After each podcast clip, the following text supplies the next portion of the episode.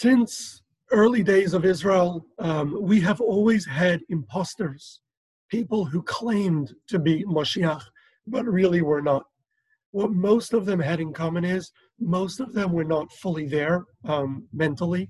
In other words, most of them had mental health problems um, that led to them often believing in themselves as Moshiach.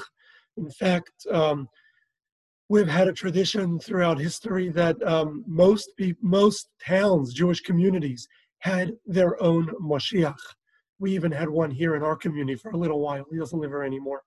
Um, but people that claimed they were Moshiach, not only Jewish communities, but most Christian communities, had their own Moshiach, individuals that claimed to be Moshiach. Generally, they were dismissed as, um, uh, you know, strange. Um, the people laughed at them or did not take them very seriously. Um, as we've mentioned in our class about Moshiach, one of the fundamental beliefs in Moshiach is that Moshiach is not just going to be some random, strange individual that will show up, but Moshiach will be a recognized leader, scholar, saintly individual um, who will be Moshiach.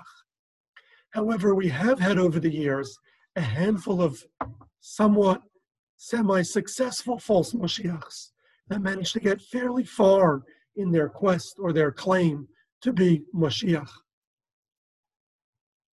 And some because they weren't crazy at all, but they were actually quite normal, but had this plan to somehow lead Israel.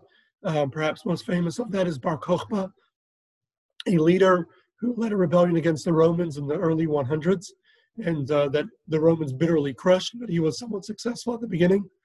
Um, and then there have been some Moshiachs that, due to charisma, or due to the fact that they at least externally appear normal, um, were able to lead people on um, quite successfully. But without a doubt, the most successful of these false Moshiachs in our history was a man called Shabtai Tzvi. And we may not have heard of Shabtai Tzvi, but um, his saga, his story, had a very, very great impact on Judaism and Jewish history in his days. Not only Judaism, but really the entire world in those days, um, including here um, in this country, as we will see.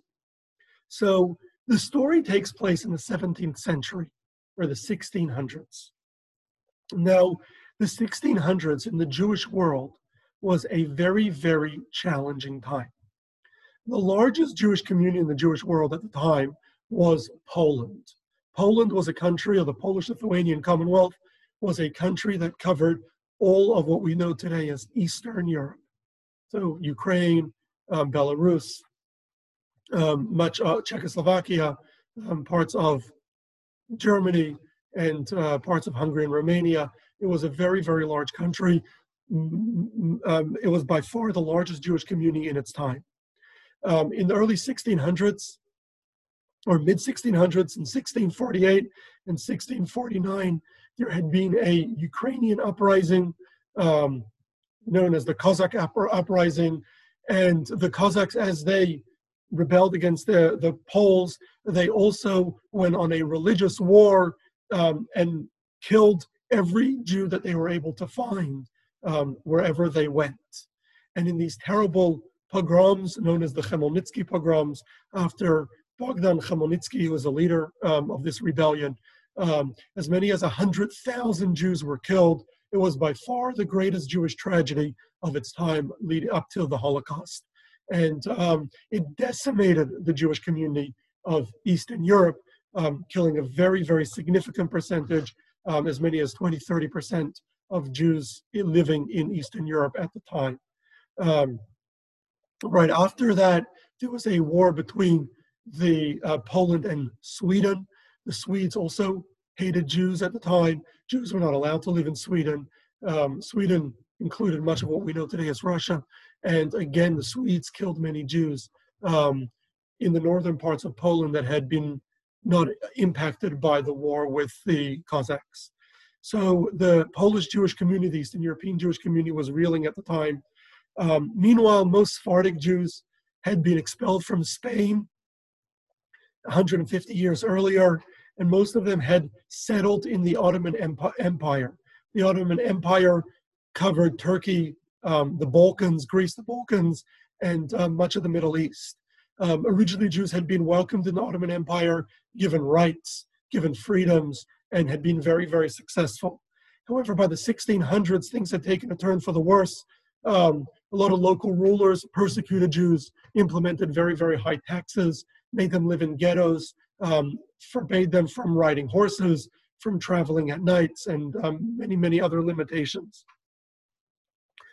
Many Jews believed that the year 1648 would be a year of redemption. There had been this long tradition that the redemption would come in the year 1648. It was based on a verse in the Torah that says, Vishnat Hayovel Hazot, in the year of this Jubilee, everybody will return to their land. And it's part of the command in the Torah that people, uh, that everybody should go back to their ancestral land every 50 years in the Jubilee year.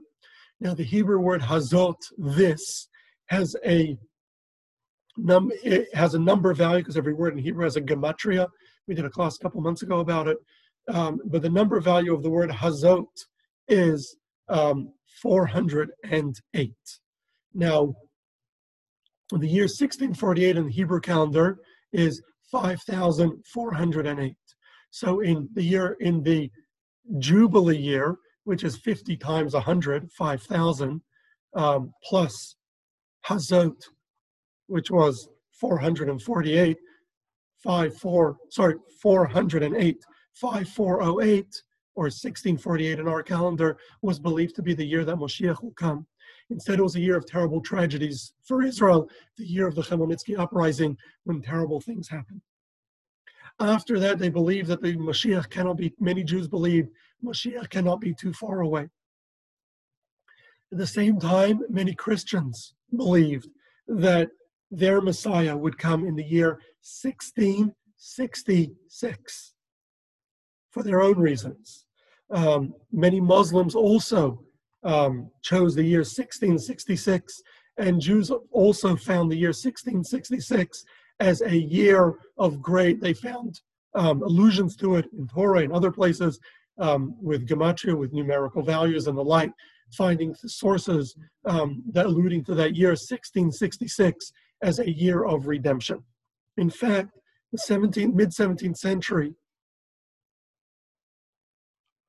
was so focused on the belief that the redemption was coming very soon, a belief that really um, was very, very powerful throughout England, throughout many Protestant countries, um, Germany, Holland, many Protestant countries believed that this was the um, end of the Reformation was coming to this to its climax in 1666. Um, that many um, many Protestants, particularly Puritans, left Europe in their quest for the Promised Land, um, crossing the Atlantic and establishing colonies um, in the what they call the New World. Um, in those years, in the mid 1600s, um, Puritans established the Massachusetts Bay, uh, Bay Colony, along with Plymouth Rock Colony, and many of the early New England colonies were established then. And many of the early Puritans and the early settlers believed and wrote in their early in their diaries that they were the new Israel crossing the Atlantic, the new Red Sea, on the way to the promised land. And they had reached, they believed they had reached the promised land and they were going to usher in the coming of the Messiah in 1666. That same messianic fever um, leading up to the year 1666 in the mid 17th century um, also led Puritans across um, England to um, take control of Parliament and lead to a civil war where they, the parliamentarians deposed King Charles, um, getting ready for, as part of their preparations for the Messianic times. Um, it was then, interestingly, in the mid 1600s, after um, England had become a republic and after the Civil War, that Menashe ben Israel, the chief rabbi of the Jewish community in Amsterdam, wrote a letter to Oliver Cromwell asking to address the British Parliament, which he was granted the right to do so, he came to Britain and he told the parliament that given that we are waiting for the Messiah to come at any moment right now, and the and the Torah says, the Bible says that Israel will be scattered in the four corners of the earth. And England is a corner. It sits in the corner of Europe. And so Jews had been kicked out of England in the 1200s, had been forbidden to live in England at this point for over 400 years. And Menashe ben Israel said that until Jews are allowed back into England, the Messiah cannot come. And because of that, Parliament changed the law and allowed Jews back in England um, after that, um, all again in preparation of this great messianic fever. So, this messianic fever that existed in the New World here um, in England, throughout Protestant Europe, also um, went through Catholic Europe, through um, Orthodox Christian Europe, and throughout the Muslim world, and also spread throughout the Jewish world. There was this great belief that the coming of Mashiach was going to come, that or the Messiah, each religion with their own belief that it was coming very soon, with many believing this magical year of 1666 would be the year. So this just gives us a background as to understanding how Shabtai Tzvi and his messianic quest became so successful so quickly. So Shabtai Tzvi was born in the city of Izmir, which is in southern Turkey, one of the largest cities in Turkey, and was one of the largest Jewish communities in the Ottoman Empire. He was born in 1626. His father was a wealthy merchant. He was sent to a top Jewish school to study. As a young man, he was recognized as being absolutely brilliant, and he was recognized as a great Talmudic scholar. Um, he was also, uh, we're told he was very good looking. In fact, um, we have portraits of him um, that you can Google Shabtai Tzvi, the portraits will come up straight away. Um, and he was extremely good looking. He was very charismatic. He had a beautiful voice and he would sing. Um, he began to study Kabbalah in his teens and was quickly recognized as not only a great scholar but also a great Kabbalist. He was a very pious man, very saintly individual. He would fast a lot. Um, he would um, he was very careful, scrupulous in the following Torah. Um, he would spend all day studying, and he began to teach as a very young man. Um, he began to teach, and many students flocked to him as a charismatic, young, brilliant teacher. However, around 1648, by the time he was 22, he began to exhibit very strange behavior. And he told his students that he was the Moshiach. He was the anointed one that everyone had been waiting for. He then began to do certain forbidden things. He began to pronounce God's name. We know that Jews are forbidden from ever pronouncing God's name. We did so in the temple, but once the temple was destroyed, we never pronounced God's name. The Yud K Vav K, you just pronounce the letters, uh, mispronounce them, or it's mispronounced as Havaya. We never pronounce it. He began to pr- publicly pronounce God's name. He also began to eat chelev, which is forbidden parts of an animal that uh, the Torah forbids us from eating. And as a result of this strange behavior, the Jewish community of Izmir excommunicated him, and he was forced, forced to leave the Jewish community of Izmir. He made his way then to Istanbul, the capital at the time of the Ottoman Empire, where he was quickly recognized as a scholar, uh, which he was, a saintly man, um, a pious man. Now, I should point out that modern psychologists looking at Shabtai and his story point out that he really exhibited all the uh, symptoms of a of someone with bipolar disorder. He was most of the time quite normal, um, and then he had these very strange episodes where he would act very, very strangely and do very strange things, and then suddenly become normal again um, with his strange episodes grad- gradually increasing. Of course, they had no way of knowing this at the time, nor did they have medication for it. And um, so would have with time increased and gotten worse over time. So there in, um, there in Istanbul, he became friends with a great scholar and leader um, who appears to have been a little bit of a strange individual, Avraham Hayachini. With whom he confided his messianic beliefs. Later, Avram Hayachini is going to become a great proponent of Shabtai Tzvi and one of his big fans in Istanbul. Um, Avram encourages him to spread his the fact that he was Moshiach, brought him students, and um, shared it secretly, became essentially a secret society, people that knew he was the Moshiach. Soon he began to do strange things again. With time, it became public knowledge um, that he was acting strangely, and he was soon expelled from Istanbul. He made his way from there to Salonika. Salonika in Greece, in northern Greece, um, then part of the uh, Ottoman Empire, was the largest Jewish community of its day. Um, it was where most of the Spanish exiles had settled. It was a very, very large Jewish community. Again, Shabtai Tzvi at first appeared very normal. He settled there quietly, studying, teaching. Again, he attracted many as a great scholar, pious individual. Um, he attracted many students, many followers. After a couple years, he again began to do very strange things. Um, he began to, he wrote new blessings um, he also created new holidays that he encouraged his students to celebrate. And it really climaxed when he invited all the great leaders of um, Istanbul, the great Torah leaders and Jewish leaders of Istanbul, um, to a great party that he was going to make. And there at the party, he erected a chuppah canopy that we use at a wedding, and he brought a Torah scroll, and he made a chuppah. He married the Torah with the entire regular marriage ceremony. After that, he, the community of Salonika excommunicated him and he was forced to leave. This was in 1658. Um, he was, at the time, he's 30 years old um, at the time. He disappeared for a couple years. We don't know where he was for the next couple years, probably wandered from community to community. He resurfaced in 1662 or 1663 in Cairo.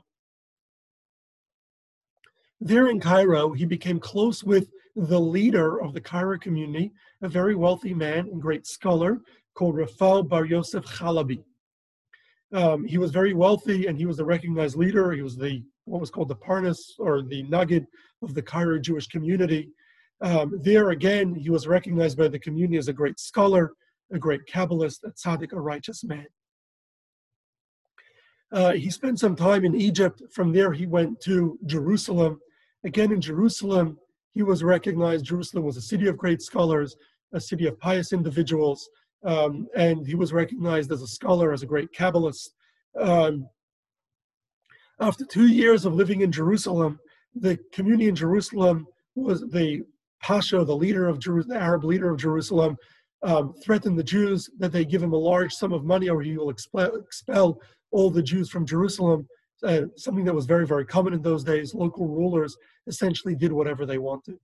So the community in Jerusalem, having no choice, um, asked Shabtai Tzvi to go back to Egypt, where they knew he had a close relationship with Rafal Bar Yosef Halabi, the great wealthy um, uh, man in Egypt, and over there try to raise the money from Rafal Bar Yosef and his friends um, to be able to save the community in Jerusalem. So Shabtai Tzvi goes back to Egypt. But then when he gets back to Cairo, he again declares himself as Moshiach. And his good friend Rafal Bar Yosef Chalabi supported him and believed that indeed this pious, saintly scholar and charismatic individual was Moshiach. While he was in Cairo, word got to him that in the city of Leghorn in Italy, Leghorn was a very, very large Jewish community in Italy. It had invited Spanish Jews at the time to um, settle there, and it had many, um, it, and it was a very large Jewish community at the time. So in Leghorn, Italy, there was a Polish refugee girl that had escaped some years earlier from the wars in Poland. Um, she had become a prostitute there, and she was a little off, and she was claiming that she was destined to marry Moshiach. So Shabtai Tzvi sent people to bring her um, by boat to um, Cairo. She came. She came to Cairo where Shabtai Tzvi married this individual, and he compared himself to the prophet Hosea. In the book Hosea, Hosea is told by God that he should marry a prostitute. And so Shabtai Tzvi said that God had told him to do the same. Meanwhile, his friend Raphael Bar Yosef Chalabi gave him the money he needed for to save the city of Jerusalem, and he headed back to Jerusalem with his new wife Sarah. On his way, he passed the city of Gaza. Gaza, um, which is on the um, southern coast of Israel, at the time had a large Jewish community, and over there he meets Natan Binyamin Halevi, known, known as Natan Ha'azati, Aza in Hebrew. And Natan hears Shabtai Tzvi's story that he's Moshiach, and he tells him that he found an ancient scroll. And in that ancient scroll, it says that there will be a man called Shabtai Tzvi who will be Moshiach. And he shows him this ancient scroll. And then this Natan tells him that he is actually a prophet. And God had appeared to him and told him that it is his job to let the entire world know that Shabtai Tzvi is Moshiach. So now Shabtai Tzvi has found his prophet, and together with Natan, they go back to Jerusalem, where they declare themselves as Moshiach. The people of Jerusalem are very upset by what has happened, um, and they immediately expel he Shabtai Tzvi um, from Jerusalem. He had squandered the money that he had been given for them. Um, he, they managed to find money elsewhere, but he is expelled from Jerusalem. Natan is also expelled and goes back to Gaza. But Natan now begins to write letters to every Jewish community in the world about that Moshiach has been revealed. His name is Shabtai Tzvi. And he is um, heading back to Turkey back to Istanbul, where he is going to take the crown off the Sultan's head. So Shabtai Tzvi and his wife make their way now back to Izmir, the city where he had grown up and he had been thrown out of um, some um, 15 years earlier. And so Shabtai Tzvi, on his way, wherever he travels, he travels through um, Aleppo, which is a very large Jewish community, and other cities, in every town he passes through on the way to Izmir greets him and is excited. Everyone believes that he is indeed Moshiach. Word spreads very, very quickly throughout the world that, Mosh- that Moshiach has been revealed. Shabtai Tzvi makes his way to Izmir, where they know that he's coming, and over there he is accepted by most of the Jews of Izmir. They quickly um, accept him as their leader. Um, the people that refuse to listen to him are persecuted and are forced to go into hiding, including the rabbi of Izmir, whose name was Rabbi Aaron Lapa, um, was forced to go into hiding. Um, instead, um, instead, Shabtai Tzvi appointed other rabbis from Izmir as in to place the leadership who had accepted his him being Moshiach. He also um, he also um, ordered that anybody who spoke against him or who denied his being Mashiach be flogged or be punished. And um, thanks to Natan's letters, this was spreading very, very quickly. Word spread throughout the Ottoman Empire and really throughout the world. Jews around the world got very excited because everyone was expecting this. These people thought this was going to, this was the real thing. Mashiach was coming. Not only did Jews get excited, Muslims got excited, Christians got excited throughout um, throughout the world. Um, we know many Christian leaders, um, including the Pope himself, um, many bishops, uh, many Protestant leaders, wrote to Shabtai Tzvi, sent him gifts, um, believing that he was going to be the Moshiach. Um, and many Muslims believed in him. All these sorts of amazing stories began to spread rumors began to spread about prophets that had appeared in all sorts of different places and spoke about how Shabtai Tzvi was going to be Moshiach and exactly how he was going to reveal himself with all sorts of great stories. And all sorts of miracles began to happen. And anybody who questioned them was immediately silenced. One of the stories that quickly spread was that um, near Scotland, a ship had been found with sailors that spoke Hebrew um, that were that claimed to have been from the lost tribes and were on their way to go help the Moshiach capture um, the promised land. and all sorts of other rumors began to spread throughout Europe and throughout the Middle East. Those rabbis, scholars, and individuals who opposed Shabtai Tzvi were persecuted, were forced to go into hiding, keep their opinions to themselves, while many Jews, um, many leaders accepted him, many Christians, many Muslims accepted him. Jews were no longer persecuted, were allowed throughout Europe to leave their ghettos, were allowed in places where they had to wear certain clothing, were allowed to dress the way they wanted. Christians were afraid that Moshiach is going to come, and they did not want to um, get on the bad side of this Moshiach. The same was in Muslim countries where there were limits on what Jews could do. Everywhere all over the world believed that Moshiach was coming. In early 1666, Shabtai Tzvi announced that he was leaving Izmir and traveling to Istanbul to take the Sultan's crown off his head and begin the process of saving Israel. He left Israel, he left Izmir, sorry, with three ships of followers heading towards Istanbul. The Sultan, we know, was scared of what was happening. And um, he left Istanbul. He went to his um, summer home, his summer palace in Erdine, which is um, today on the border of Turkey and Greece. Then it was a second capital of um, of the Turkish Empire, of the of the Ottoman Empire. And um, before reaching Istanbul, the Sultan had the ships met by the Sultan's navy and forced the ships of Shabtai Tzvi to land outside the city, where upon dismarking the ship, um, the um, uh, the Sultan's soldiers are promptly, promptly arrested Shabtai Tzvi and threw him into prison. The Sultan, however, was not satisfied, was still afraid. Um, Jews continued to flock in great numbers to, and non Jews in great numbers to Istanbul, hoping to see Moshiach, whom they believed that his being thrown in prison was just part of the process. After a few weeks, the Sultan had him transferred to a prison on an island not far from Istanbul called Abydos. Um, and however, the Sultan's calculations had badly calculated. Instead of being isolated in this prison on Abydos, people flocked to Abydos. People came to visit him and pay tribute to him. And in Abydos, um, rather than being treated as a prison as a prisoner, the guards themselves, the soldiers themselves, were somewhat afraid of him, and uh, because of all the miracles they heard about him and the powers that they heard, people came to visit him. People came to pay tribute. Soon on Abydos, there were thousands and thousands of his followers who had settled there, set up camp there, and he was essentially living on a king as a king on this island where he had been taken as prisoner.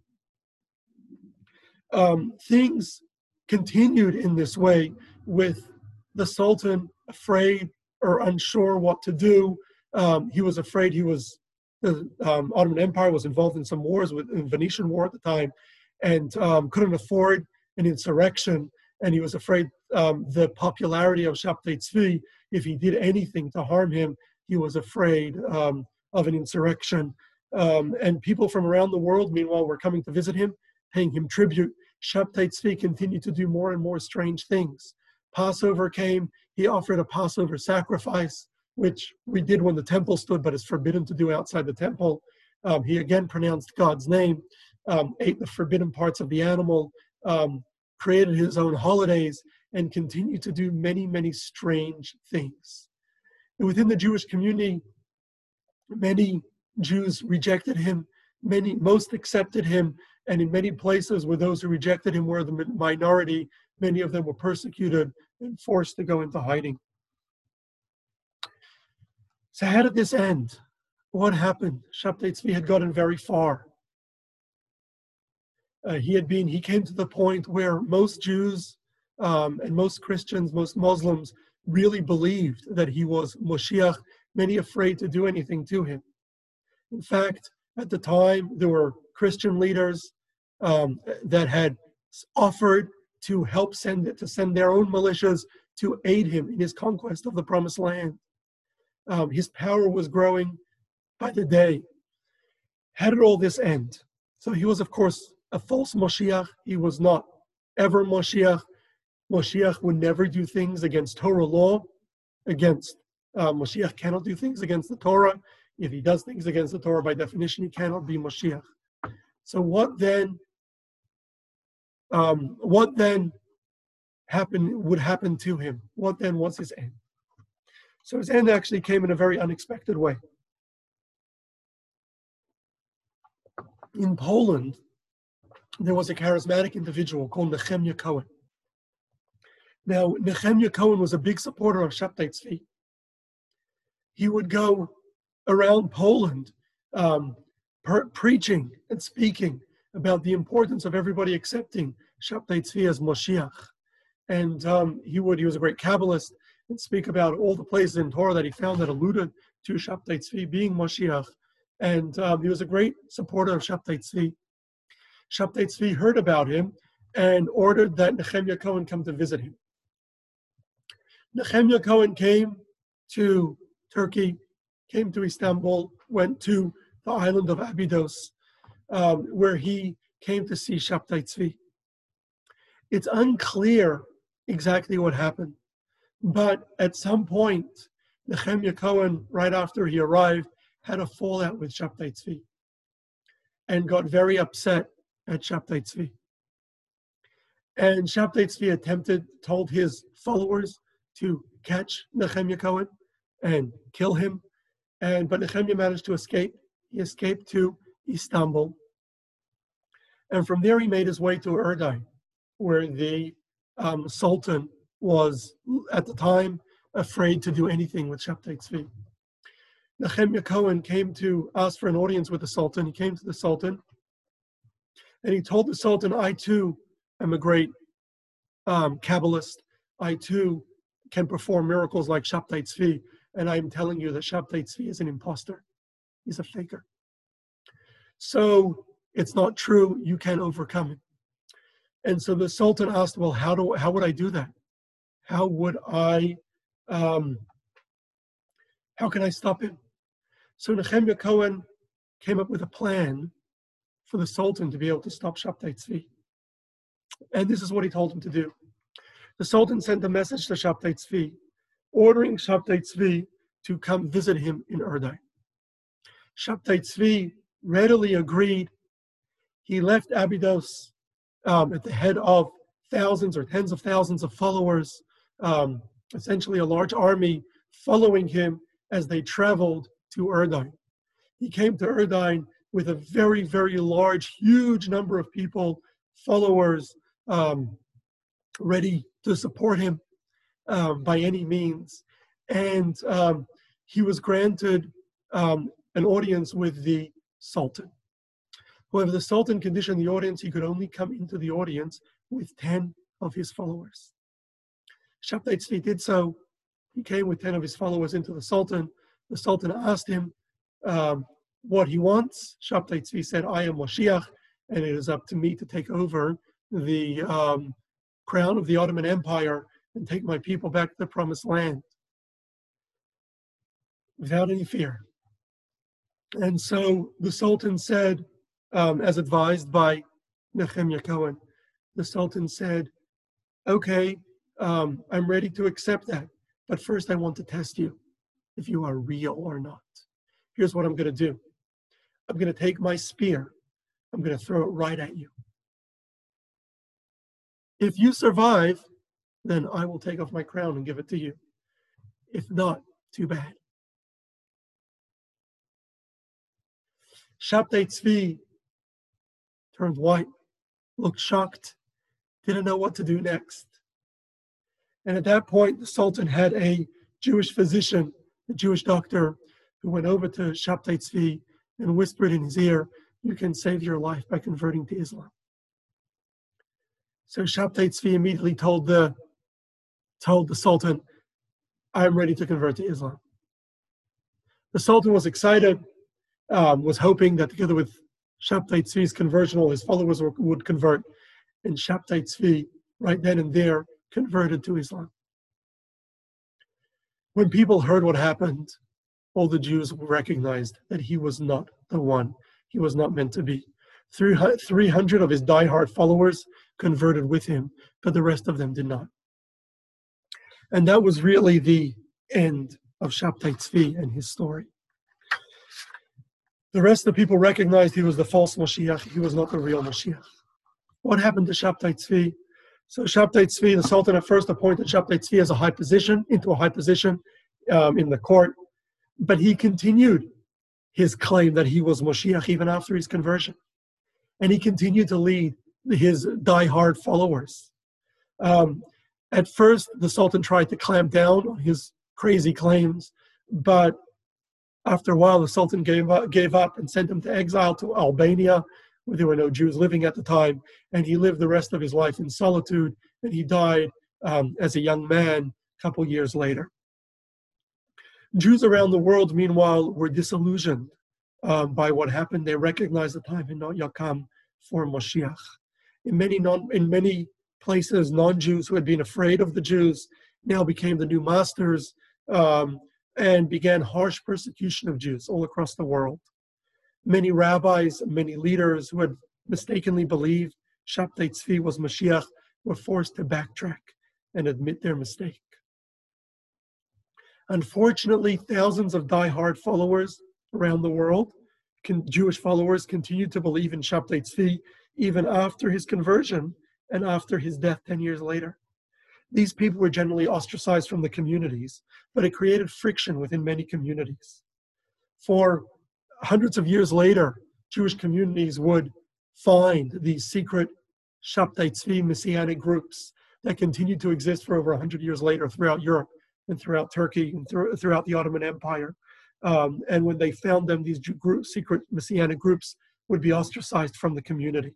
Unfortunately, as a result of this, many Jews, Jewish communities that had their own fights for other reasons, which unfortunately has been common in Jewish communities throughout the ages, often a big part of those fights were accusations on both sides that the other side had messianic leanings, had leanings towards Shabtai Tzvi. Indeed, there were break-off cults that caused Israel trouble um, throughout the years um, for the next century or so throughout Europe and throughout the Middle East. Um, and many communities suffered from these fights um, of different sides accusing each other, at least, of being Messianic. There were also those few hundred families that converted with him. Um, they essentially began their own religion, which was a mix of Islam and Judaism, along with the belief of Shabtai Tzvi being Moshiach, who, after he died, they believe would come back and save them. Um, they started this new religion called Donme. Uh, the Donme were active for many years in Greece and Turkey, uh, numbering at their height before World War One, um, tens of thousands of members. Um, uh, today, most of them have assimilated, and today there are only a handful left still in Turkey. Now, of course, while Shabtai Tzvi was an impostor, he was never meant to be Moshiach we continue, Jews continue to believe and wait Moshiach's coming, which is one of the fundamental beliefs in Judaism.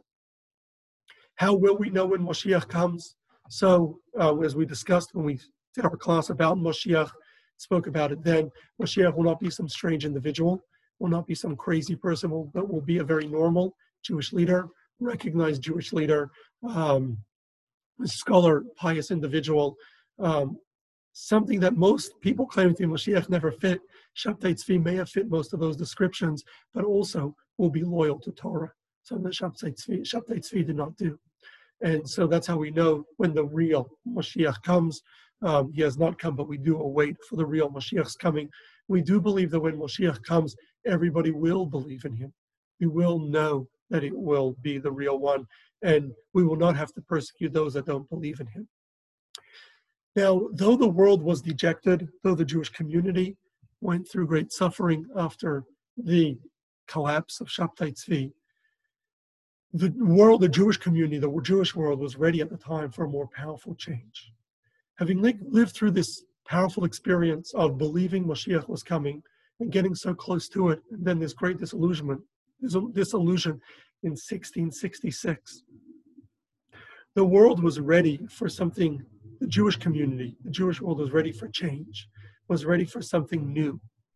And this particularly was true in the largest Jewish community in the world, the Jewish community in Poland and Eastern Europe, which had gone through great suffering was now greatly impoverished and was really lacking leadership. It was just a generation later, in 1734, less than seven decades later, that Rabbi Yisrael Baal Shem Tov appeared in Mezhebush, and he founded a new movement called Chassidus, and he taught the people for whom had grown despondent, for whom Judaism had grown cold, who had lost the connection with God. He taught them how every Jew has a natural connection with God. We're all deeply connected with God. He taught us how Judaism is not just ritual, but it also has a soul. There's a life to it, there's feeling to it, there's meaning to it, there's power to it.